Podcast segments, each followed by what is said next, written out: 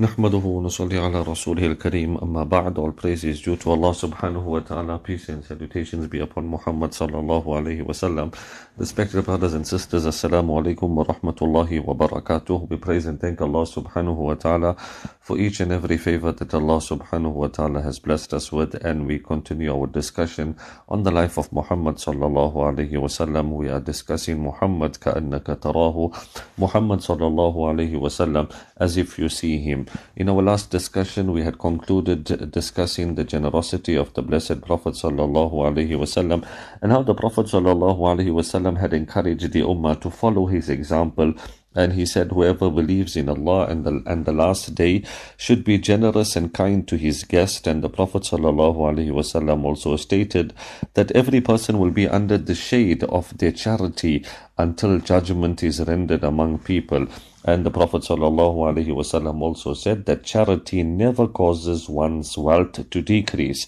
And we said that inshallah today we will move over to a new topic and that is the bravery of Muhammad ﷺ. And by now, we should have had some sort of understanding with regards to many of the noble characteristics of the Prophet and how many of those characteristics were direct results of certain causes such as the Prophet Wasallam's strong faith in Allah subhanahu wa ta'ala or his fear of Allah subhanahu wa ta'ala and the complete trust uh, that he had placed in Allah subhanahu wa ta'ala. And in this regard, the aspect of bravery is also no exception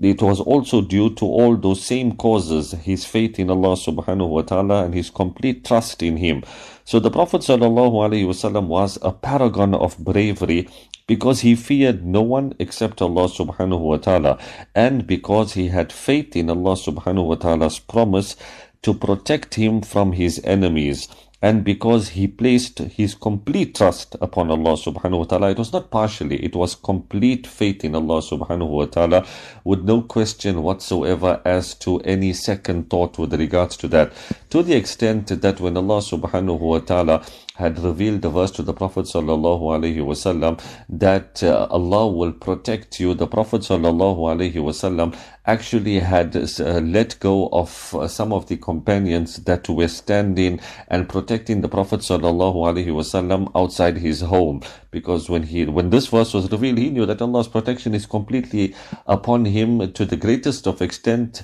so he went out and he told his companions that they can go home. They don't need to stand there because Allah subhanahu wa ta'ala's protection is upon him. The, and as such, the Prophet sallallahu alaihi wasallam was like a great mountain in that he did not easily shake or tremble, but instead he remained firm and steadfast through the most fearful or difficult of situations. His enemies' threats did not perturb him in any way whatsoever, and there was constant threats that were given to the Prophet sallallahu Life-threatening situations never frightened him in the least bit, and the threat of physical harm or even death did not faze him in the least. He placed his complete trust in Allah, seeking no one's help except the help of Allah subhanahu wa ta'ala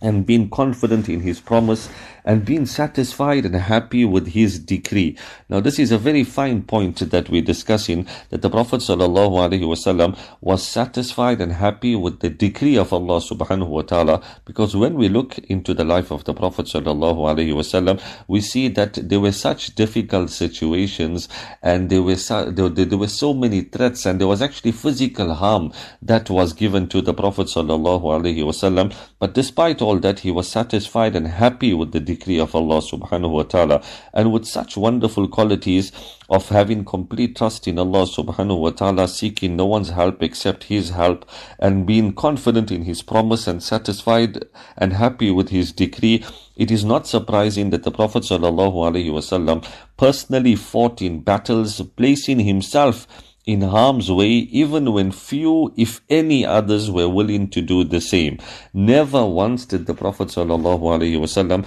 ever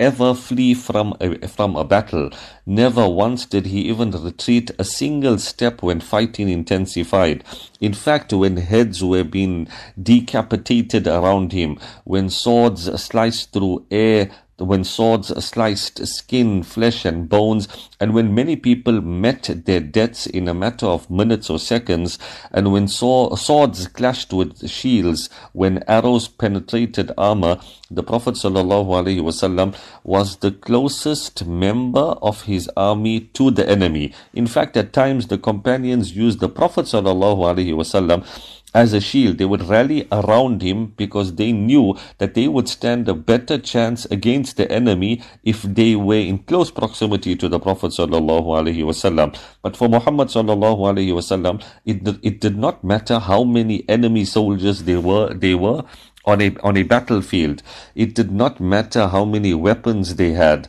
These things did not matter because he believed with certainty that regardless of the strength of the enemy, Allah subhanahu wa ta'ala would help him overcome them. May Allah subhanahu wa ta'ala grant us the understanding and increase our love for the Blessed Prophet sallallahu alayhi wasallam. That's where we would pause today's discussion and inshallah we will continue tomorrow. Assalamu alaikum wa rahmatullahi wa barakatuh.